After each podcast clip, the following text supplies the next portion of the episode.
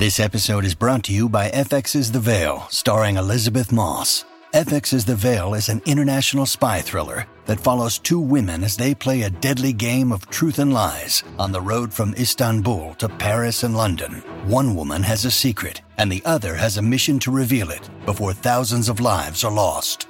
FX's The Veil, now streaming, only on Hulu. Hola, esto es New Books Network en español. Hola, bienvenidos a un nuevo episodio de New Books Network en español. Yo soy Diego Garzón Forero, antropólogo y magíster en estudios sociales, presentador y anfitrión de este podcast. En esta oportunidad hablaremos con María Camila Rodríguez y Jairo Humberto Agudelo sobre su libro La memoria urbana en la representación cinematográfica, Bogotá en los siglos XX y 21. Un libro editado y publicado por Ediciones Unisalle, casa editorial de la Universidad de La Salle, en Colombia, en Bogotá, en el año 2020. Para esta ocasión, como ya les digo, vamos a hablar del libro La memoria urbana en la representación cinematográfica Bogotá en el siglo XX y XXI y voy a presentarles a eh, los dos autores del libro. María Camila Rodríguez arquitecta de la Universidad de La Salle, magíster en Ciencias del Diseño y la Historia Arquitectónica en el Politécnico de Milán, en Italia. Y tenemos a Jairo Humberto Agudelo, él es doctor cum laude en Patrimonio Natural y Cultural, Historia, Arte y Territorio de la Universidad de Valladolid, magíster en Historia y Teoría de la Arquitectura de la Universidad Nacional de Colombia y arquitecto de la Universidad de La Salle. Actualmente es codirector del Laboratorio de Arquitectura y Proyecto, así como coordinador y consultor de la Fundación Burodap, docente e investigador de la Facultad de Ciencias del Hábitat de la Universidad de La Salle en Bogotá. María Camila, Jairo, bienvenidos a New Books Network en español. Gracias, Diego, por la invitación. Gracias, Diego. Buenos días. Buen día. Bueno, muchísimas gracias. Eh, Camila, perdón, es que siempre me voy con María Camila, todo el nombre completo. Camila y Jairo, gracias por tener todo este tiempo para charlar sobre el libro. Como ya los, los tengo acostumbrados a todas las personas que nos escuchan en eBooks Network en español, yo quiero siempre arrancar con la persona, con los autores en esta oportunidad. Eh, y comencemos con María Camila. Quisiera preguntarle, eh, bueno, te gustó la, arquitectura, te fuiste a hacer un posgrado en Italia. Cuéntanos de pronto esos gustos personales sobre la arquitectura y muy importante, ¿cómo llegaste al tema de este libro? Sí, bueno, gracias Diego de nuevo. Eh, sí, pues digamos que todo esto fue un interés, eh, digamos que artístico. Siempre me ha gustado la arquitectura de una forma diferente, digamos, no, no, no me siento, digamos, muy mm, a gusto siguiendo como los pasos específicos del arquitecto, ¿no? O de lo que se piensa que es un arquitecto. Y ya desde que estaba en la universidad trabajaba, eh, hacía mis prácticas profesionales de investigación, porque aparte siempre me gustó la investigación, y las hacía con un profesor de la universidad también, con Giovanni, que Jairo conoce. Y siempre que llegaba a las reuniones con Giovanni le contaba de una película que había visto, porque siempre pensaba, ah, a Giovanni le gustaría esta película, se la contaba. Y él me dijo, como, ahora que estás haciendo, que tienes que hacer tu tesis, ¿por qué no la haces sobre cine? Y yo pensé inmediatamente, ¿cómo? O sea, una, una tesis sobre cine en arquitectura, ¿cómo? ¿Cómo la voy a hacer? Y primero, ¿cómo alguien me la va a aceptar? O sea, era como, no, no se puede. Luego, cuando ya tuve que tomar la decisión de hacer la tesis, nos presentaron a todos los profesores que estaban disponibles como tutores. Cada uno presentó su tema ¿no? de investigación que estaban llevando en ese momento. Y Jairo presentó su tema sobre semiótica que estaba haciendo en el doctorado en ese momento, que eso fue en el 2017. Y yo dije, este es, o sea, esta es mi ancla, de acá me, agarro y llevo esto, no sé cómo, pero lo llevo y conecto la arquitectura y el cine de alguna forma. Y ahí fue cuando conectamos con Jairo, que también le conté más o menos la idea. Le dije, quiero hacer algo con arquitectura y cine, pero no sé cómo. pero seguro que la semiótica y la semiología me van a ayudar a, a llevarlo a algún punto. y ahí empezamos nuestra aventura de ese año 2017 y luego los años después hasta el 2020 que publicamos el libro, de, de hacer toda esta investigación muy bonita de, de cine y arquitectura y pues ya después de esa experiencia dije, no, quiero seguir aprendiendo sobre historia, sobre teoría de la arquitectura, entonces terminé buscando un máster y dije, pues, qué mejor que Europa para aprender sobre historia de la arquitectura eh, occidental. Entonces me vine para, para Italia y hice mi máster en historia eh, con el Politécnico de Milán, también en un pueblito italiano súper bonito, lleno de historia, Mantova y, y, en esas estoy. Y también acá volví a hacer el mismo cuento cuando me tocó hacer la tesis de la maestría, otra vez dije como voy a echarles el cuento de la semiótica. Ellos también acá no, no trabajan mucho tampoco con la semiótica, que es un poco eh, irónico porque casi todas nuestras referencias de semiología son italianos, y, pero como que no, no, no, no lo sé, es un, es un campo que no han explorado todavía mucho en arquitectura, siento. Y, y les vendí la idea también, así como se la vendí a Jairo en ese momento. Y hice otra vez otra tesis sobre semiótica un poco diferente en este tema, pero, pero sí, o sea, es algo que, o sea, digamos que encontré el nicho de la arquitectura que, que me hace como tener el interés en investigación y en tener como otra perspectiva de cómo ver la arquitectura, cómo expresarla y cómo pues expresar todas las ideas digamos, que hay en, la mente de una joven arquitecta. Muy bien, muy bien, chévere, eh, porque creo que las mentes jóvenes están, es para eso, para atreverse y llevar un poquito más allá eh, todos los límites culturales, científicos. Chévere, chévere que nos hayas contado eso, Camila. Jairo, bueno, claramente eres la persona con más experiencia, eh, ya con un doctorado. Cuéntanos sobre ti, algo diferente que no haya dicho ya dentro de tu perfil, tus gustos sobre investigación, de pronto tus gustos en escritura, de pronto uh, en qué te enfocas actualmente dentro de la universidad. Cuéntanos un poco sobre ti. Gracias, Diego. Bueno, resulta que yo, yo estudié arquitectura en la Universidad de La Salle y siempre me interesó mucho la ciudad porque eh, no soy bogotano yo llegué a Bogotá para estudiar arquitectura. Entonces mi niñez y la juventud la pasé en otros pueblos cercanos, en Huasca, Cundinamarca, en Facatativá. Y yo venía como de esos pueblos, eh, digamos, más tranquilos, más pequeños, más sencillos.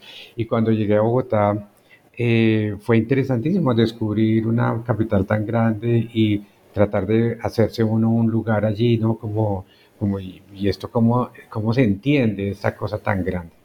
Y ahí fue mi trabajo toda la, toda la universidad, viviendo en Bogotá y terminando la universidad, entré a estudiar la maestría en la Universidad Nacional de, de se llama Historia Teoría de Arquitectura, pero allí me demoré, digamos, yo dije materias y todo, y decía que voy a hacer de tesis, que voy a hacer de tesis, y en ese, en ese momento yo era aficionadísimo, aficionadísimo a la poesía, a los recitales de poesía, a los poetas, a la Casa de Poesía Silva, etc. Y allí descubrí que, que, la ciudad tenía una dimensión poética muy fuerte y que algunos arquitectos hablaban de arquitectura poética y espacio poético. Y yo decía, pero ¿cómo, cómo se explica eso? ¿De qué se trata eso? Y entonces eh, propuse también la tesis de la maestría como la imagen poética del espacio arquitectónico. Y eso sí, ya fue hace muchos años y, y desde ahí comenzó una búsqueda. Yo al comienzo no hablaba de semiología, hablaba de poética, hablaba de identidad, hablaba de cultura, hablaba de sociología, de antropología del espacio, pero mm, ya con el tiempo y con los otros libros, Presente, el, libro que se llama Presente Habitabilidad del Espacio Arquitectónico, otro que se llama Intangible, eh, Acontecimiento Urbano, fui entendiendo que la cosa tenía digamos, una dimensión mucho más gruesa que simplemente ese asunto de la percepción del espacio de la ciudad como una cosa emocionante o como una cosa lúdica, sino que había un trasfondo cultural en esa experiencia. Y entonces ya, ya llegué al, al punto de, de entender que, que había un tipo de empatías. Entonces escribí, pues sí, me metí hasta, logré, logré después de cinco años de buscar tutor también, igual que Camila. Bueno, a Camila le costó menos trabajo porque, porque nos encontramos en, el taller y fue muy interesante, pero, pero yo duré como cinco años buscando tutor para hacer el doctorado. Porque eh, como que los arquitectos decían, pero esto no es disciplinar, y los sociólogos decían, pero usted no es sociólogo. Entonces, estar en el borde, que a la post, pues ya con el tiempo descubrí que estar en el borde de la disciplina eh, era era un gran problema para las generaciones pasadas, pero digamos que era muy de vanguardia, digamos que para el mundo contemporáneo. Es decir, hoy estamos hablando de interdisciplinaridad con una cotidianamente, pero cuando yo empecé a hacer el doctorado, bueno, usted que es antropólogo, sociólogo, yo era el infiel de todos, ¿cierto? Mi profesor del doctorado me decía que yo hacía investigación de borde y los amigos y compañeros de, de la Facultad de Filosofía y ah, geógrafos me decían, pero usted no es filósofo ni es geógrafo, ¿qué hace acá? Y entonces, sin embargo, empezamos a trabajar fuertemente en mi proyecto de doctorado y, y construí, digamos que ahí fue donde yo entendí, después de, del primer año de doctorado, entendí la gran diferencia entre estética, psicología y semiología. Digamos que em, logré separar esas tres cosas que mm, por tradición los arquitectos entendemos todo como percepción, percepción, percepción, em, y detrás de eso todo lo que es psicológico como emoción y todas esas cosas, y no entendemos la experiencia del espacio urbano o arquitectónico como experiencia cultural. Entonces, ya entenderlo como experiencia cultural fue fundamental para hacer mi tesis de doctorado, para llevarla a cabo, para poder hacer hipótesis, para poder hacer todo. Y ya, de allá salió un, documento que se llama eh, Empatías Urbanas, el sistema geográfico de los signos urbanos. Eh, eh, entonces, así se llama Empatías Urbanas y Geosemiótica, es el subtítulo. Y entonces ahí, y ahí ya ese libro pues es donde se consolida pues ya toda la teoría de la semiología urbana. Y cuando trabajamos con Camila yo estaba en plena, en plena elaboración de mi tesis de doctorado también. Entonces como que nos encontramos en el momento que era para trabajar esos temas.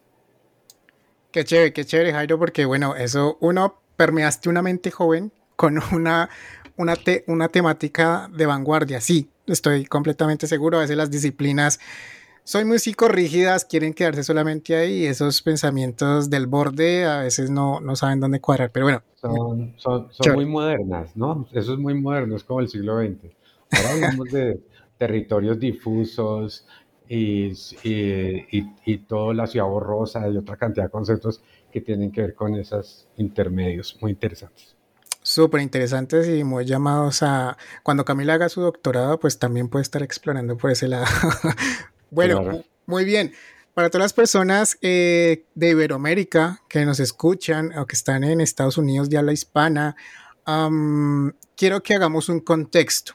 Pronto, aprovechando, teniéndolos ustedes dos arquitectos profesionales eh, que conocen de arquitectura, quiero que le hagan una imagen visual a las personas que nunca han estado en Bogotá, que de pronto nunca han venido, nunca, nunca han visto por sus propios ojos, de pronto a través de fotos o algo así. Eh, pero quiero que le escriban a esas personas que no conocen Bogotá, cómo es Bogotá, cómo es la arquitectura de Bogotá, para dar un contexto y ahora sí, después de eso saltamos al libro. No sé quién quiera comenzar. Eh, Camila. Camila. Eh, sí, es una pregunta súper difícil, porque obviamente como arquitecta eh, comienzo a pensar todas las cosas que me llegan a la cabeza de, de, lo que puede hacer Bogotá y aparte que a diferencia de Jairo, yo sí crecí en Bogotá, entonces es como una relación muy emotiva también, ¿no? Eh, no sé, es muy, es, es extraño porque digamos que tuve la oportunidad también el año pasado de vivir un, un periodo en Santiago de Chile y pensaba, wow, Santiago tiene una cosa que se le parece a Bogotá. También tuve la oportunidad de ir a Berlín mientras estaba aquí estudiando en Italia. Y también lo mismo, wow, Berlín tiene algo que parece Bogotá.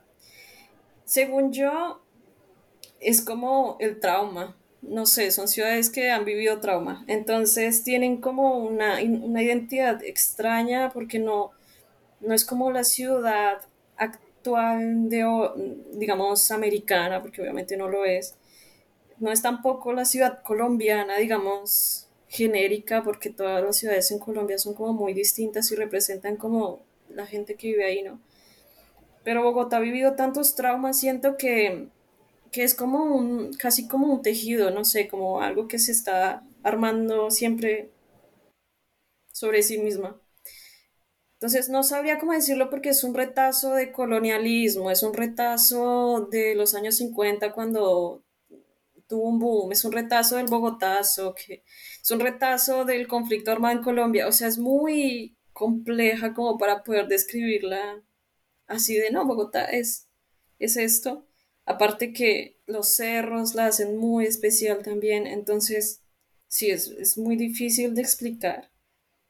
Pero, pero sí, no sé, como que estas ciudades que se, que se están tratando de tejer en sí mismas o que tienen como retazos de historias difíciles. Digamos que Bogotá es así de compleja, ¿no? Tiene partes muy diferentes, tiene partes donde se puede explorar la historia de Colombia. Eh, pero sí, no, no sabría, Jairo, ayuda. Ayúdame. Porque no sabría está qué, fantástico, qué decir. Camila. Me dejaste sin, sin, sin mucho que decir. Bogotá es... Cuando yo llegué a Bogotá, sentía que podía conectarme con el mundo a través de Bogotá. No era el mundo, igual uno decía que es Nueva York, que es París o, o no sé, que es el resto del mundo, pero Bogotá era el, el lugar donde yo podía, tenía la oportunidad de conectarme con el mundo como fuera. ¿cierto? Entonces, mmm, digamos que Bogotá siempre le da a uno la oportunidad de entender eh, la historia de Colombia, pero también como el rol que tiene Bogotá en, en el país es como que eh, te da la oportunidad de conocer muchas gentes de muchas partes diferentes. Eh, es supremamente, yo digo, hay, un barrio que se llama Chapinero, que es el, es el barrio contracultura de Bogotá, uno de los barrios de contracultura en Bogotá. Y con el tiempo descubrí que Chapinero, el tipo ese tipo de barrios no se dan sino en ciudades muy grandes. En ciudades pequeñas no se da ese barrio porque en ciudades pequeñas es mucho más homogéneo todo. Y, y, y en las ciudades ya un poquito más grandes se empieza a ver ese tipo de, de barrios. Entonces, Chapinero como que para mí siempre ha sido el hogar, el lugar donde encontré hogar, ¿cierto? De Bogotá, porque es el lugar supremamente incluyente, donde ser diferente es lo normal. Eh, porque otros, otros barrios más lejos del centro es, eh, ser diferente no es lo normal. Entonces, eh, son como, los barrios tienen mucho carácter, ¿no? Entonces, los estilos de vida por los barrios también. Cada, estilo, cada barrio tiene un estilo de vida diferente. Y creo que uno de los grandes barrios de Bogotá, digamos, más heterogéneo, comercial y con representación de, de todo lo que es Bogotá, es Chapinero, ¿no? Eh, Bogotá tiene los cerros, que son su monumento, su gran símbolo. Todo el mundo queda aterrado que los cerros están encima de Bogotá, es como si Bogotá estuviera debajo de los cerros. Y, y como angosta, ¿no? Del de Abad Faciolince, Héctor Abad Faciolince, que tiene ese libro que marca tres grandes como niveles de Bogotá. Sí es muy claro que en Bogotá los barrios eh, marcan los, los, digamos, las condiciones sociales, las identidades culturales, eh, los niveles económicos están muy marcados por los barrios. Es decir, eso es una cosa terrible en Bogotá, hecho, que, que uno no entiende cómo es que cada, cada isla de ciudad tiene eh, una, un mundo socioeconómico muy, muy, muy diferente. Muy bien, pues precisamente buscaba con esta pregunta mostrarle a todas las personas que somos un mix, somos un mix de un montón de cosas. Bogotá, eh, y pues bueno, preguntárselo a un arquitecto y arquitecta, eh, pues creo que es muy valioso. Yo claramente desde las ciencias sociales puedo decir si esto es un mix, todo esto es un, una mixtura, una mezcla, una hibridación de muchas cosas, pero desde la arquitectura, pues al parecer también. Eso se muestra muy, muy así. Bien, me parece que es un buen ejercicio para ir arrancando en el libro. Eh, y bueno, quiero comenzar. Um, el libro está dividido en partes, en capítulos.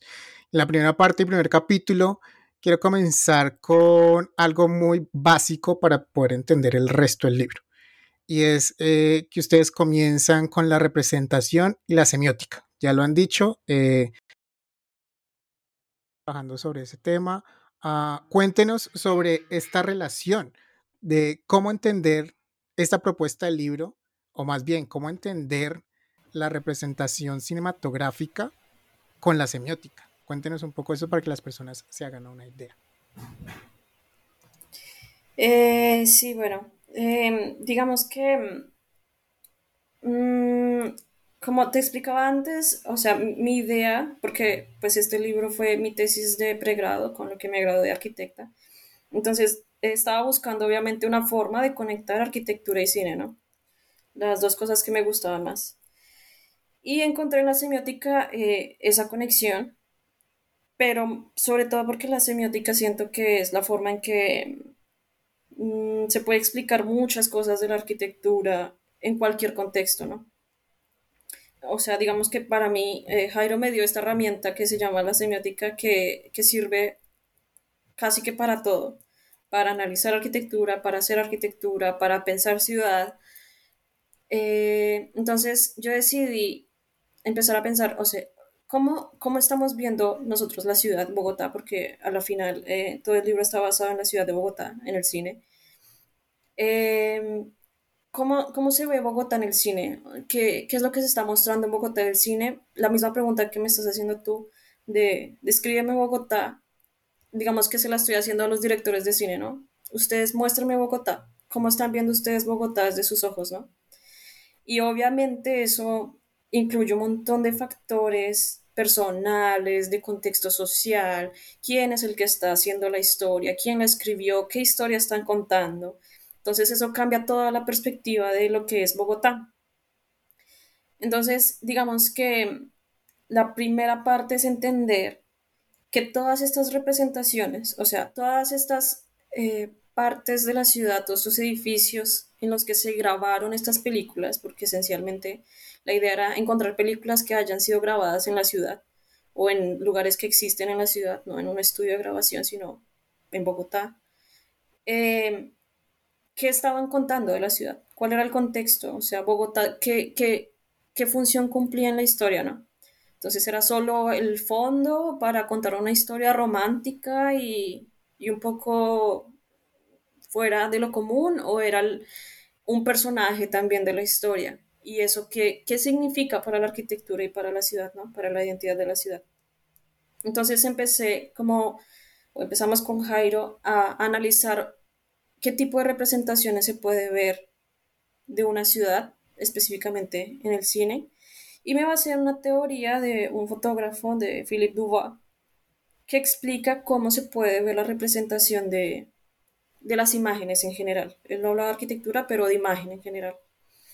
Entonces eh, hablaba de que había eh, una representación mitificada, una representación imaginada, y cómo esto se podía ver a través de la persona que estaba creando la imagen, ¿no? Entonces empezamos a tratar de, clasificar qué visiones de ciudad existían en el cine y qué visiones de, de ciudad se estaban contando en las películas. Y ahí, eh, digamos que interpolé esta teoría de Philippe Dubois con la misma teoría de Jairo, de la semiótica, que, digamos que ayudó a, a, llevar como toda esta idea a la realidad. Eh, no sé, Jairo, si quieres explicar tú lo de la semiótica. como para, eh, de introducción es muy importante. Esto de la semiótica la semiótica, digamos que se estudia originalmente en el lenguaje escrito, es decir, nace del lenguaje escrito. Sin embargo, eh, durante finales del siglo XX, eh, ya la semiología empezó a estudiarse en, la imagen, en la publicidad, en la política, ¿cierto? Eh, y entonces como que la disciplina de la semiótica fue aplicable a otros lenguajes, al lenguaje visual, a la pintura. y entonces yo ya me he dado cuenta de este fenómeno, digamos, de este, cómo, cómo la semiología estaba haciendo tránsito a otras disciplinas que no fuera el lenguaje escrito. Y, y, entonces trabajé un tiempo en semiología en la publicidad y en los medios de comunicación, ¿cierto? Y tuve que dictar una clase para, para, en comunicación eh, sobre semiología en, en, el, en el Camos, en el, en el, no en el cine, sino en la, en la publicidad, sobre todo. Y ese fue el, el escalón cuando yo trabajé y empecé a trabajar con Carlos. Dije, listo, perfecto, vamos a hacer semiología en el cine. Y, y, y, lo mismo, al mismo tiempo estamos haciendo semiología en la arquitectura. A la final, la semiología se entiende como eh, la dimensión cultural de la experiencia estética o de la experiencia social. En el caso de la arquitectura son las dos, ¿no? Es la dimensión cultural de esas dos experiencias. Eh, uno puede decir que el signo, que es la esencia del, del estudio semiótico es de muchas índoles, ¿no? El, el signo puede ser escrito, que es el primero, el primero estudiado, digamos, el lenguaje escrito, pero el signo también puede ser una imagen, un, sonido, un olor, eh, una seña. Por ejemplo, el lenguaje de señas es la articulación de, de el lenguaje de señas es la articulación de señas. Y entonces cada una de las señas es una unidad de, de, de información que se estructura con otras para poder transmitir ese mensaje. Entonces, empezamos a pensar que así como hay semiología en las artes, en la política, en la publicidad, entonces, por supuesto, no era más sino ver que el, el, la película o el film, el cine, era una manera de interpretar una realidad y a la final era la manera de construir el lenguaje. ¿Cierto? Es decir, de observar la ciudad como un lenguaje, como dice Bartes, ¿no? Observar la ciudad no como un hecho físico, pues sí, es un hecho físico, pero es un hecho experimentable, ¿cierto? A través de su dimensión cultural. Entonces, eh, el cine ve a la ciudad como un acontecimiento cultural y en esa medida construye el discurso de la ciudad, el discurso cultural de la ciudad. Y ahí está todo el rollo del del relato urbano y de cómo la ciudad, además de ser una experiencia física, es una experiencia cultural simbólica. Y el, y el director de cine hace eso, ¿no? Eh, como que yo, yo, hago esa metáfora como cuando las señoras hacen postre y sacan la nata de la leche, como que la, la ciudad produce una, una, fuerza, una construcción cultural y el cine la recoge y la construye y la vuelve relato, ¿no? la vuelve imagen. Y, y entonces el cine es súper mágico porque a la final es un ejercicio semiótico el cine, ¿no? La manera de recoger el relato urbano y de construir las versiones de la Bogotá en este caso. Muy bien. Eh, ahí vamos. Ahí vamos, bien, bien, bien. Uh, para comenzar, bueno, arrancan, arrancan con esa relación, representación semiótica. Hablemos de otros capítulos. Son varios capítulos eh, para que las personas vayan y consulten el libro. Eh, hablemos de algunas categorías que me llamaron la atención dentro de esos capítulos. Y eh, una de esas, bueno, dos de esas está la ciudad mitificada y la ciudad imaginada claramente como antropólogo me imagino muchas cosas desde ciencias sociales que empatan mucho con lo que ustedes nos cuentan en el libro, pero quiero que ustedes nos cuenten de esas diversas ciudades que hay dentro de una misma ciudad. Uh, de pronto esos diversos imaginarios eh, representados en el cine. Cuéntenos, ciudad imaginada, ciudad mitificada.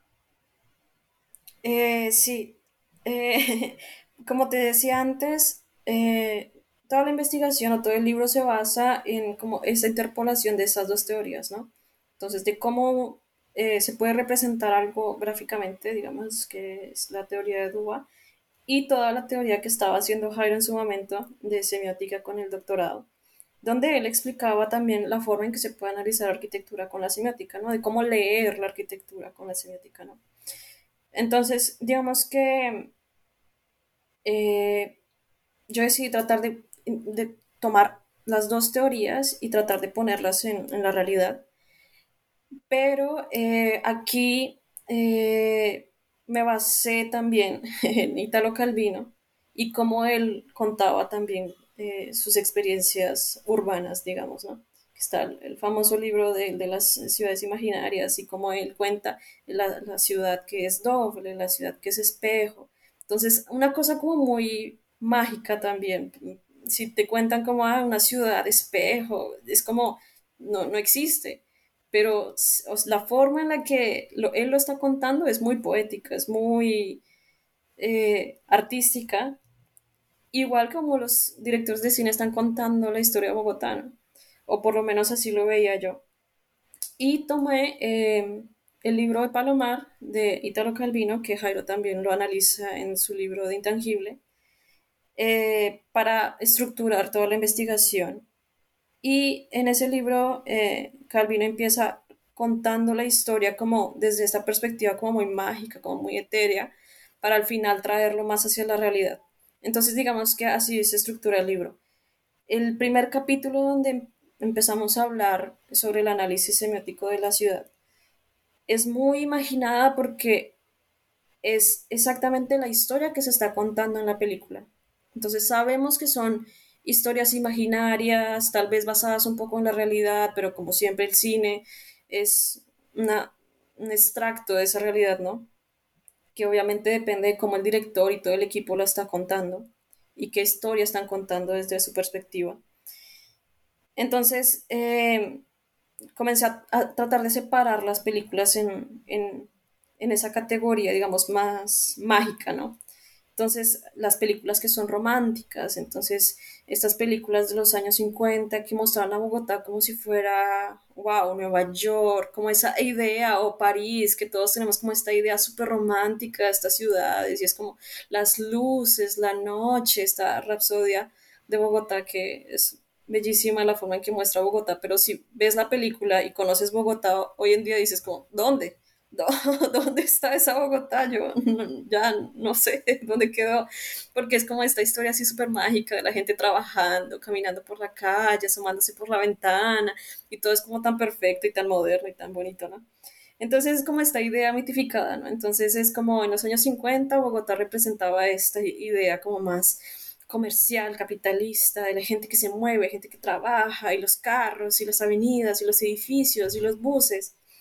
Luego, a medida que va pasando la historia, también, eh, digamos que las películas van cambiando su enfoque, ¿no? Y también sus directores, porque empiezan a, a existir directores nacionales que hacen ya, que intentan contar también sus historias personales también la forma en que representan a la ciudad cambia. Entonces este imaginario de ciudad empieza a cambiar. Es como si yo, al inicio, como estaba describiendo Bogotá, yo la estoy contando con mi experiencia personal, porque crecí en Bogotá, porque conozco otras ciudades, entonces tengo este imaginario personal que yo creé en mi cabeza de lo que es Bogotá para mí.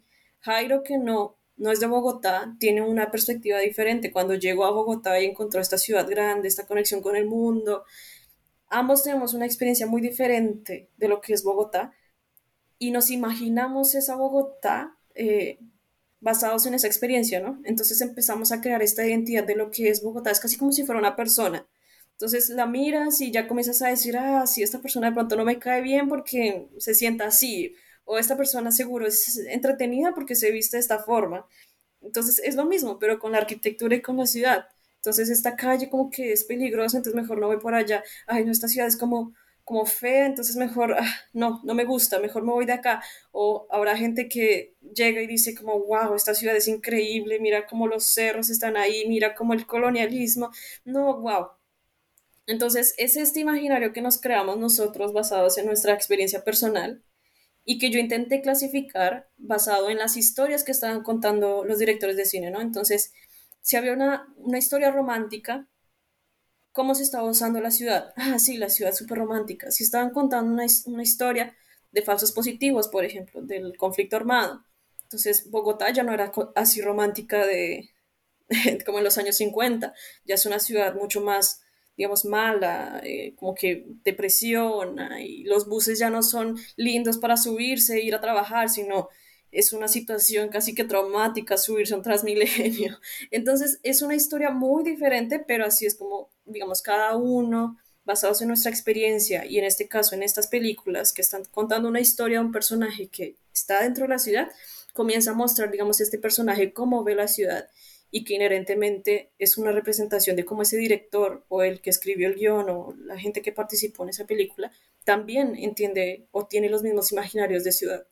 Entonces es como tratar de mostrar diferentes ciudades o diferentes identidades que tiene Bogotá que se ven fácilmente en una película. Puedes pasar de Rapsodia a Bogotá a Silencio en el Paraíso y son dos ciudades completamente diferentes, pero son la misma. Entonces es como toda esta dualidad o todo este mix que contábamos antes de, de todas estas características complejas que tiene Bogotá y que tiene cualquier ciudad, ¿no? Pero sí, más o menos digamos que esa es la idea, ¿no? Empezar por el, por el mito. Entonces, la ciudad buena, la ciudad linda o la ciudad mala, eh, que me lleva a la desesperación. ¿Cuál es el mito? ¿Qué, qué, qué nos está contando cada película, no? Entonces, más o menos ahí empezamos hasta que llevamos hasta la realidad, ¿no? Hasta lo que existe en Bogotá físicamente y ahí ya hablamos de arquitectura, entonces digamos que es como más la parte poética y ya que nos, que nos decanta hacia, hacia la realidad. Que era, que era eh, la diferente el proceso de, de, quien conoce la ciudad iba construyendo la dimensión poética y eh, como de lo físico a lo poético mientras que aquí era tomar la película, que era como coger el cordón por el otro extremo, es decir, coger desde lo poético e ir yendo hacia la realidad y darnos cuenta que, que, la realidad lo contiene todo, pero, pero eh, tomar el cordón desde, desde el logro ya, digamos, simbólico, mítico de, de, este, de estas diferentes Bogotá, ¿no? las diferentes Bogotá de eso, eh, eso ha sido súper interesante porque yo me acuerdo una charla con Juan Carlos Pérgoles, mi profesor. Él me enseñó eso. Él me enseñó, cada uno de nosotros tejemos una red. Cada uno de nosotros es una ciudad. Cada uno de nosotros eh, construye una relación con la ciudad completamente diferente a la de cualquier otra persona.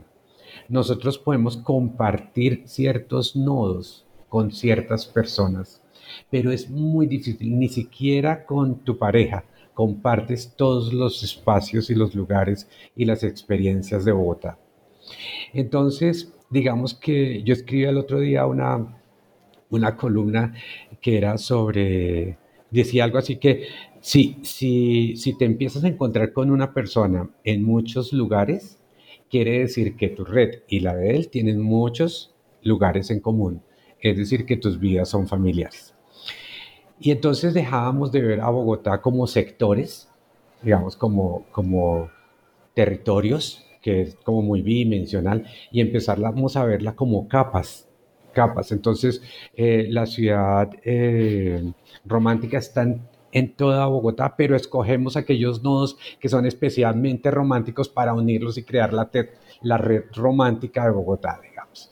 Y entonces hay otra capa que es la ciudad fragmentada, la caótica, la violenta, y entonces escogemos ciertos nodos de esa red, ciertos nudos de esa red, y lo levantamos y entonces levantamos la ciudad violenta. Entonces, a la final la ciudad es una eh, construcción de capas, de unas, unas y otras capas, y que nosotros podemos navegar por ellas, ¿cierto? Y, e ir a, a las diferentes capas de la ciudad, eh, a, así como vamos a los diferentes barrios, que es una visión, digamos, más, eh, digamos, más realista, ¿no? Ir a los diferentes barrios. Pero aquí estamos hablando de la construcción de ese relato, de, del, del, carácter de cada relato de la ciudad. Entonces, de la ciudad romántica, la ciudad caótica, la ciudad violenta, la ciudad underground, eh, la ciudad high-tech, la ciudad París. es decir, hay muchas ciudades en la ciudad y todas están conviviendo una con otras. Es como, como la película eh, La vendedora de rosas, ¿no? Eh, ella vive un mundo y los que compran las rosas viven otro mundo y, se ven. El, el, comprador de, de las rosas la ve a ella, pero no ve a su mundo. Y la ve a ella desde su mundo. En cambio, la vendedora de rosas ve ese mundo tan diferente al de ella, de las personas que le, las parejas que le compran las rosas, y ellos tienen, hay un conflicto, así estén en el mismo lugar, un, un conflicto de, de, no reconocimiento, ¿no? Como de invisibilización, como que eh, el mundo de ella no existe para el comprador de las rosas. Entonces ahí viene la fragmentación tan fuerte que es espacial, la, fragmentación social y digamos una amalgama cultural que teniendo todos los ingredientes para ser enriquecedora, eh, se convierte en, ingredientes que riñen entre ellos y se convierte en una ciudad dramática y, y muy, muy compleja, ¿no?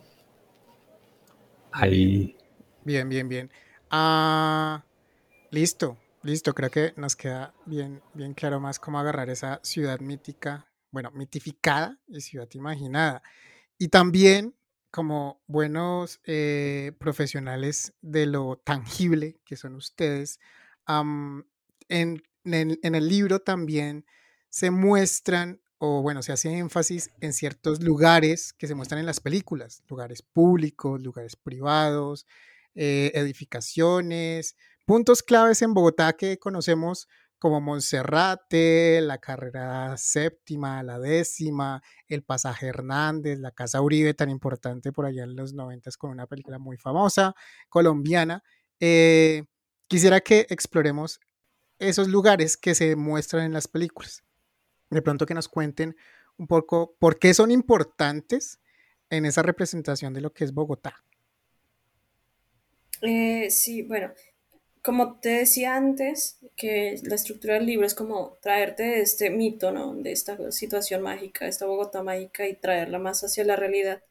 Pues a medida que vas avanzando en el libro, eh, digamos que te vamos llevando como en esta, en esta lectura de cómo, de cómo entender, ¿no? Cómo entender a Bogotá y empezar a entender cómo sus partes físicas, tangibles, reales, Aparte que, pues, a la final yo estaba haciendo una tesis de arquitectura, ¿no? Entonces puede sonar súper bonito, súper poético y artístico, pero yo tenía que mostrarle a, a, unos jurados arquitectos que yo era capaz de ser arquitecto en el mundo real, ¿no? Entonces, obviamente tenía que hablar de arquitectura física que existiera en la realidad. Entonces, digamos que el último capítulo es eso, ¿no? Decidí escoger uno de esos sitios que se representan en las películas y tratar de, entender por qué escogieron ese sitio en específico, ¿no? Y si eso tiene alguna influencia en la historia o no. Una de las cosas, digamos, interesantes que pasaron, digamos, muchas de las películas pasan en la carrera séptima, que es una calle muy eh, importante en la historia bogotana. Eh, entonces, como ver las diferentes formas en que se representaban, ¿no? Entonces, cuando era una historia como muy romántica, eh, en los años 50, la carrera séptima era ese conector vial, eh, los carros, todo elegante, la gente vestida linda que salía a caminar. Luego, em, una representación más actual y más del conflicto, eh, la carrera séptima se vuelve como una reunión de, de todas las historias traumáticas de la gente. Entonces, ves a la gente con un pasado difícil que llegó a Bogotá porque le tocó por las condiciones sociales y económicas en las que vivía y ahora la carrera séptima no es este lugar eh, interesante y bonito, sino es como, pues pucha, tengo que estar acá porque tengo que luchármela y tengo que salvarme a mí y a mi familia y tengo que tratar de vivir en esta ciudad caótica. Entonces es una visión muy diferente. Pasa, digamos, con el pasaje Hernández, que fue una de las coincidencias bonitas, o porque también escogí las películas que escogí, que em, hay dos películas en las que sale el pasaje Hernández que son formas muy diferentes. En la primera, se me escapa el nombre, eh, Amantes del Meridiano, creo que se llama la película. Em, el personaje va porque tiene que comprar un traje entonces busca porque estaba buscando trabajo, es un trabajador clase media, clase baja y necesita verse bien. Entonces va al pasaje Hernández a comprarse un traje que históricamente esa era la función del pasaje Hernández. Y se ve como este edificio súper bonito, elegante, donde solo va gente con dinero a probarse estos trajes hechos personalizados para sí mismos.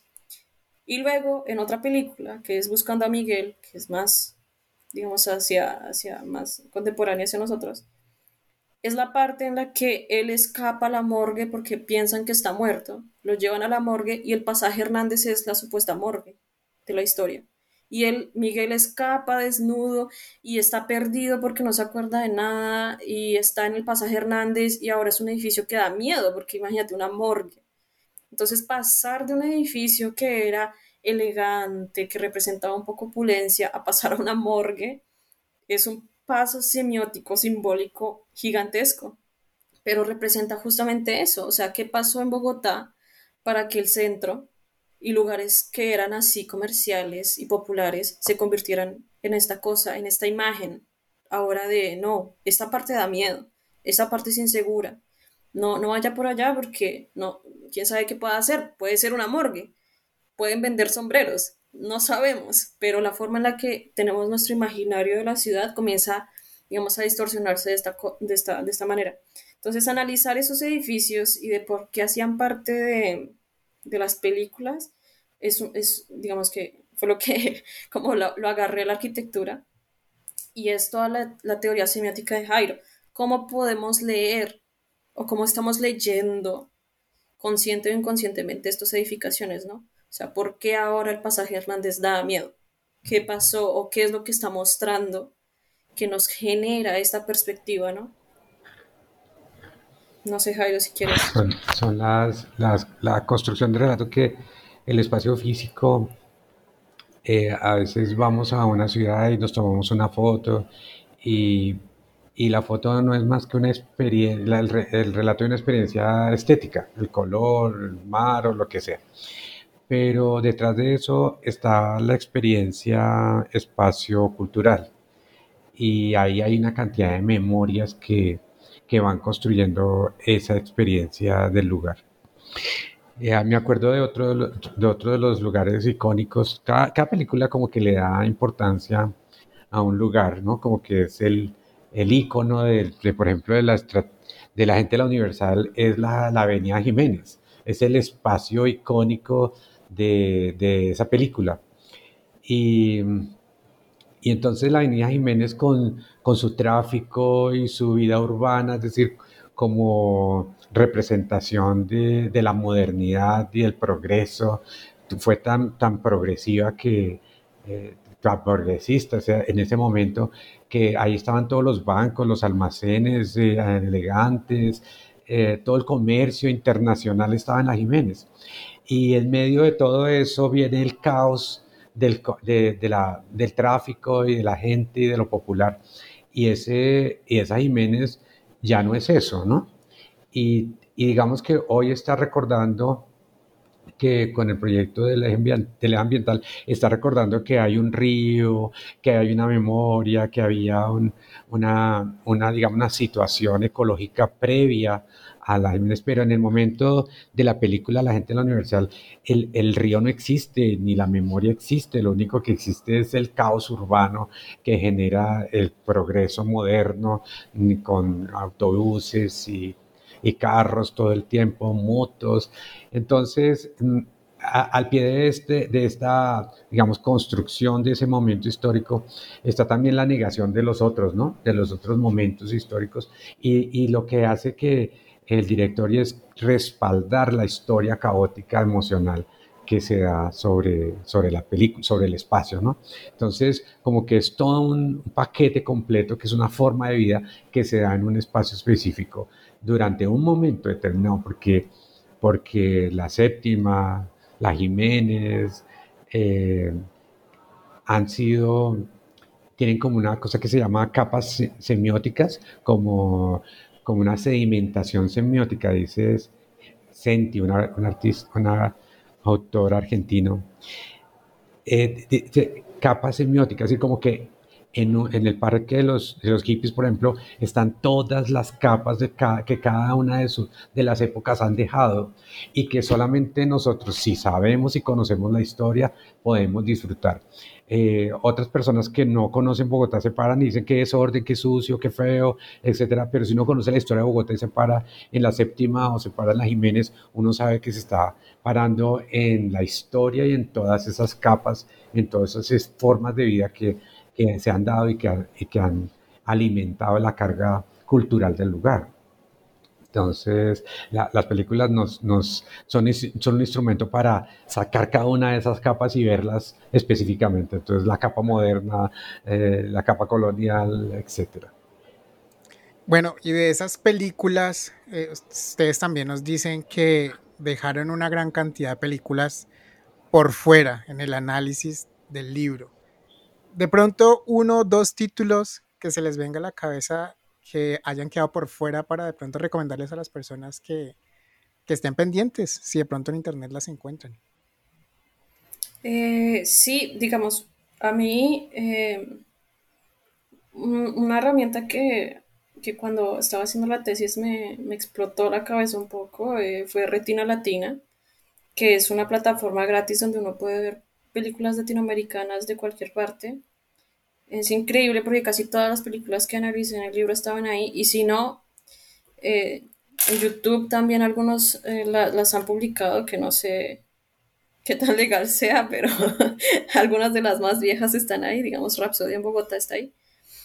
Em, pero sí, hay muchísimas, digamos, Chircales, que es una famosísima Bogotá que cuenta toda la historia de la fabricación de ladrillo a las periferias de Bogotá y cómo esta gente que trabajaba en la, fabricación de ladrillo percibía la ciudad, ¿no? Eh, es muy interesante porque de verdad Bogotá, una de sus entidades es el ladrillo, entonces es la ciudad hecha a punta de ladrillo y ver cómo la gente que literalmente con sus manos construyeron estos ladrillos, cómo ellos no tenían ni siquiera una casa donde vivir y le dieron esa identidad a la ciudad es bastante interesante, pero obviamente ya, o sea, yo tenía que limitarme un poco, entonces a la final eran nueve películas. Hay otra también muy interesante que es Confesión a Laura, que es la historia de dos personajes que viven el Bogotazo en el centro de la ciudad. Entonces, históricamente en el Bogotazo, para la gente que no sabe, eh, fue un, un momento histórico de Bogotá donde prácticamente toda la ciudad fue destruida entonces estos dos personajes se quedan encerrados en sus casas mientras la gente afuera está destruyendo la ciudad y están viviendo como esta historia un poco romántica, pero al mismo tiempo escuchan como la gente grita y destroza y todo, entonces es como una dualidad bastante interesante también y, representa muy bien, digamos que, esa historia del centro. Pero digamos que a la final eh, escogí las películas que escogí porque estaban representando un poco su tiempo también, ¿no? No quería que fueran documentales porque obviamente un documental está tratando de ser fiel a la realidad de ese momento, ¿no? Quería que fueran eh, historias imaginadas para poder, digamos, llevar esa mitificación a algo mucho más mágico, digamos, o más artístico, porque de alguna forma crear una historia imaginaria en una ciudad real pone un contexto histórico, ¿no? Entonces, por ejemplo, la gente de la Universal es un una crítica completa al modernismo y cómo la, gente moderna que vivía en las ciudades grandes vivía como caótica. Solo el inicio de la película es una ciudad habitada por animales salvajes. Entonces es como esta crítica a la sociedad del momento. Entonces esto es importante porque representa cómo se vivía en ese momento, ¿no? Y cuáles eran los, las angustias o las críticas que estaban tratando de expresarse con estas historias. E inherentemente ahí también va la ciudad. Entonces, era lo que estaba tratando de explorar, ¿no? O sea, si están haciendo esta crítica social a la sociedad, ¿cómo se ve, digamos que, involucrada la arquitectura en esa crítica? Porque evidentemente hace parte. Si estamos haciendo una crítica social, los espacios donde habitamos hacen parte de esa crítica social también. Entonces, digamos que, esa fue como la metodología de escoger las películas, tratar de, que fuera una representación de su momento histórico. Pero claro, hay muchísimas, muchísimas. Y la que le recomiendo a todos, que es mi favorita, es La Estrategia del Caracol, porque es exactamente una representación, es una imagen de Colombia, de Bogotá, o sea, es de mis favoritas porque en el libro también hablamos de que la casa donde pasa toda la película es casi como una Bogotá pequeña, porque toda esa complejidad de la ciudad pasa casi que en esa casa, la injusticia, la forma en que la gente se apropió de la casa, es una película que si alguien tiene la oportunidad de verla, es increíble. La estrategia del caracol es, de verdad una, increíble muestra de, del cine colombiano. Bien, muy bien, Jairo. No sé si quiera regalarnos de pronto algún título. A mí, pues hay muchos. Hay una, hace poco la Cinemateca hizo una, un recorrido por el cine donde Bogotá es la protagonista de muchos. Salvador, como El gato y el ratón, eh, la, la, defensa del dragón, etcétera. Pero hay una que, que a mí me marcó la vida y todavía, y es Satanás. Ah, sí. Eh, la película muestra un momento, digamos, eh, digamos que una situación psicológica del Señor y tal, pero, pero esta, esta es que, digamos, este recorrido por el, por el lado absurdo, subconsciente, eh, del personaje también es un recorrido por, por lugares tan cotidianos, tan conocidos por todos. No, no tuvo que irse por allá. Es que las cosas terribles, psicológicamente terribles, pasan por allá en los rincones más ocultos. No, en la séptima, en un restaurante de la séptima supremamente conocido de Chapinero, en el edificio en diagonal que era un edificio de apartamentos normal. entonces, ese recorrido que hace el personaje por lugares tan cotidianos, eh, pero un recorrido psicológico tan, tan, digamos, underground, siempre como, que su mente estaba en otro, en otro lugar, ¿cierto? Y entonces dice uno, miércoles, eh, las dimensiones de Bogotá son, son tan fuertes que no están en los ojos, ¿sí? Y que cada uno de nosotros es una historia completamente diferente en cualquier lugar cotidiano. Entonces, bueno, no sé, esa y muchas otras que, que igual de otras partes, de otras ciudades, ¿no?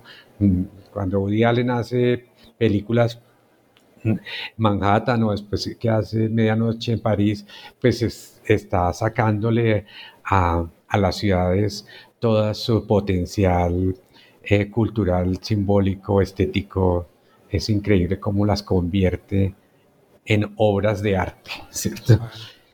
Vale, bien, ya para ir cerrando nuestra charla, eh, quiero enfatizar algo y es que, eh, muy corto también, en cuanto a la introducción de cada capítulo tiene ilustraciones, son ilustraciones hechas por ustedes.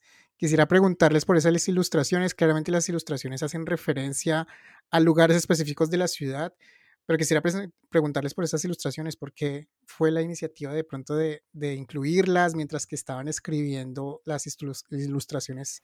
¿Surgieron o eso fue antes o fue después? Cuéntanos sobre las ilustraciones. Eh, sí, pues todas las ilustraciones las hice yo mientras hacía la tesis, eh, estaba también, porque obviamente arquitecta, ¿no? De nuevo, tengo que mantenerme en el camino porque soy arquitecta a la final. Entonces, eh, siempre buscaba una manera gráfica de representar todas las ideas que tenía en la cabeza, ¿no? Y una manera gráfica de, entender también eh, mi idea de ciudad, o yo cómo veía Bogotá, o lo que estaba aprendiendo también, porque obviamente cada vez que veía una película veía una cosa diferente y era como, wow, no, no sabía que había gente que vivía esta experiencia en la ciudad, o no sabía que esta historia pasaba. Entonces decidí tomar algunos edificios que para mí en ese momento eran muy importantes.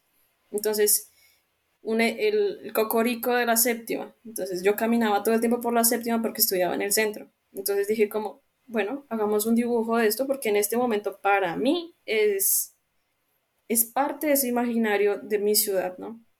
El, el parque de los periodistas.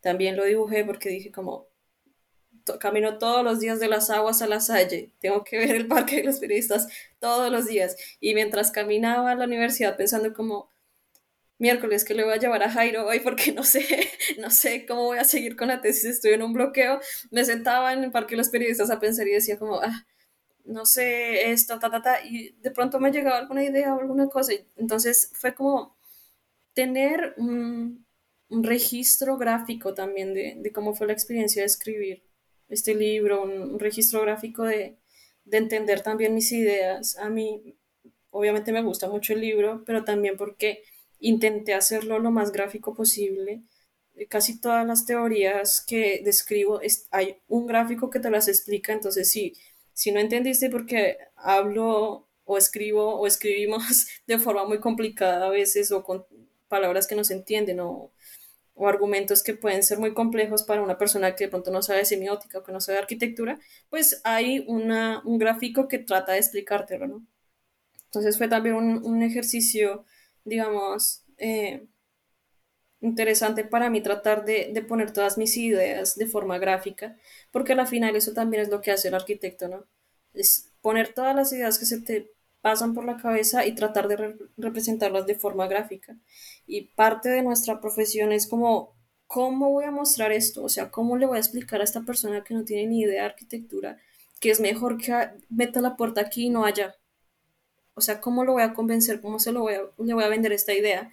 Entonces eso lo hacía yo con mis gráficos, ¿no? Bueno, ¿cómo le voy a explicar a Jairo que esta película sí es importante? Entonces, ¿cómo, cómo se la voy a vender? Hagámosle un dibujito y un gráfico y se lo explico y... Y uno, y uno muerto. sí. Yo no caía todo el tiempo. Porque es que eh, eh, María Camila hace unos dibujos extraordinarios y hay unos collages que yo decía, ¿qué es esto?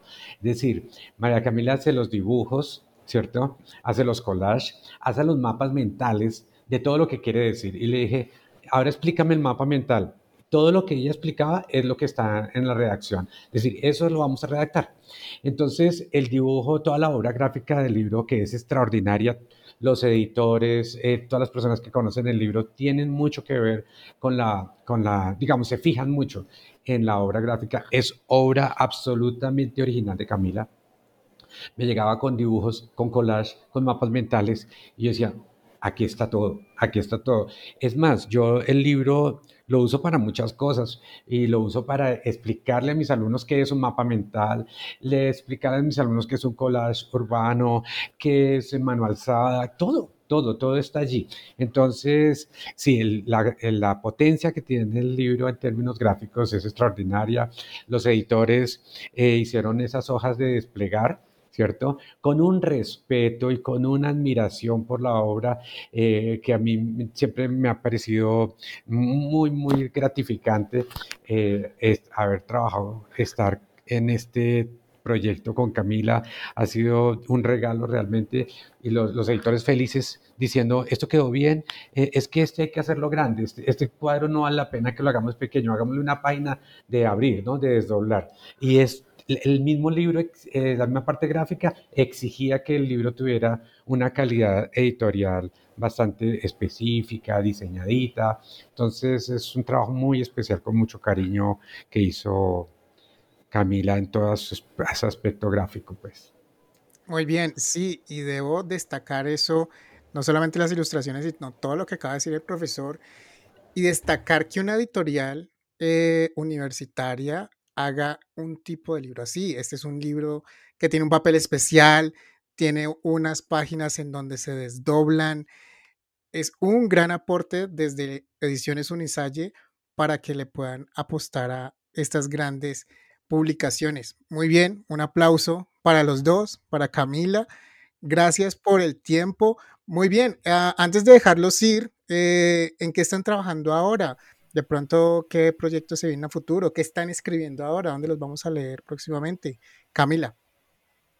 Eh, bueno, yo estoy en el proceso ahora de, tratar de publicar mi tesis de la maestría, donde obviamente hablé de semiótica otra vez, pero en este caso de eh, cómo fue la resignificación simbólica de los monumentos durante las protestas del 2021 en Bogotá. También es una experiencia gráfica, eh, porque hablé de grafitis, de monumentos de representación eh, en la ciudad. Entonces, digamos que eso es lo que estoy trabajando en este momento, tratar de, llevar ese, eh, eh, esa investigación a, algo tangible y esperar si donde, donde me reciben a publicar esta investigación que también es muy bonita. Y sí, acá explorando todavía en Italia qué, qué oportunidades puedo tener como arquitecta también. Entonces digamos que ese es el, momento en el que estoy ahora. Qué bueno, qué bueno, chévere. Seguramente alguna editorial va a querer editar y publicar esa publicación ya con esta primera experiencia. Gracias, Camila. Jairo. Bueno, mm, el libro, el último libro que, que, que logré trabajar fue el libro de la tesis del doctorado, que también pues, se demoró como dos años después de graduarme. Se llama Empatías Urbanas y Geosemiótica. Ese libro pues, fue, una, fue una coedición de la Universidad de La Salle y la Universidad de Valladolid. Entonces ese libro está circulando, yo estoy dedicado a dictar conferencias sobre el libro, a, digamos, trabajar para difundir ese libro. Por otro lado, está, eh, acaba de terminar un, artículo para, para una revista en la Universidad de Murcia mm, sobre geosemiótica específicamente, es decir, como una parte del libro. Estoy trabajando que, digamos, hay muchas partes del libro que, que se quedaron como, que son como planteadas y que se pueden realmente profundizar.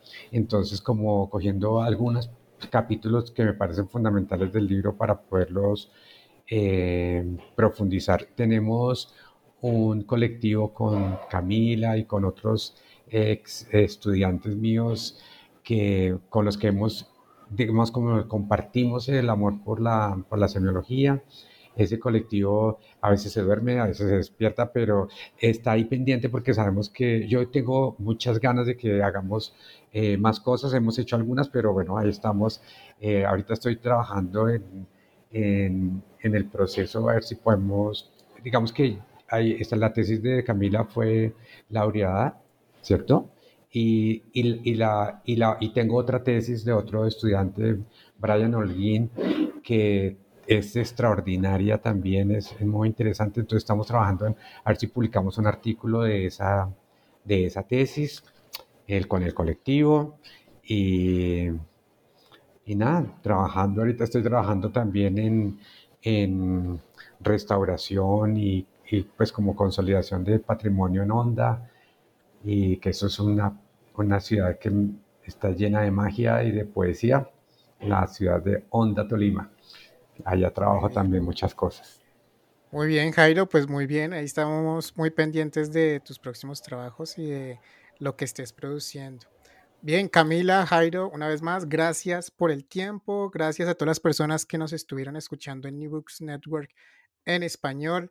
Recuerden compartirnos de pronto en el sílabus, así como el profesor comparte el libro de Camila, el libro de los dos, uh, dentro de los dentro de, lo, dentro de sus clases como buenos ejemplos de hacer arquitectura, pues ustedes también compartan este podcast en sus sílabus con sus estudiantes, con colegas, personas que estén interesadas en conocer sobre memoria audiovisual, memoria urbana, sobre arquitectura en Bogotá. Siempre estamos ahí en Spotify, en Apple Podcast o nuestra web en newbooksnetwork.com, que próximamente tendrá una renovación eh, en su diseño para que le vayan y le echen un ojo. Muy bien, yo soy Diego Garzón Forero y nos estamos escuchando en la próxima.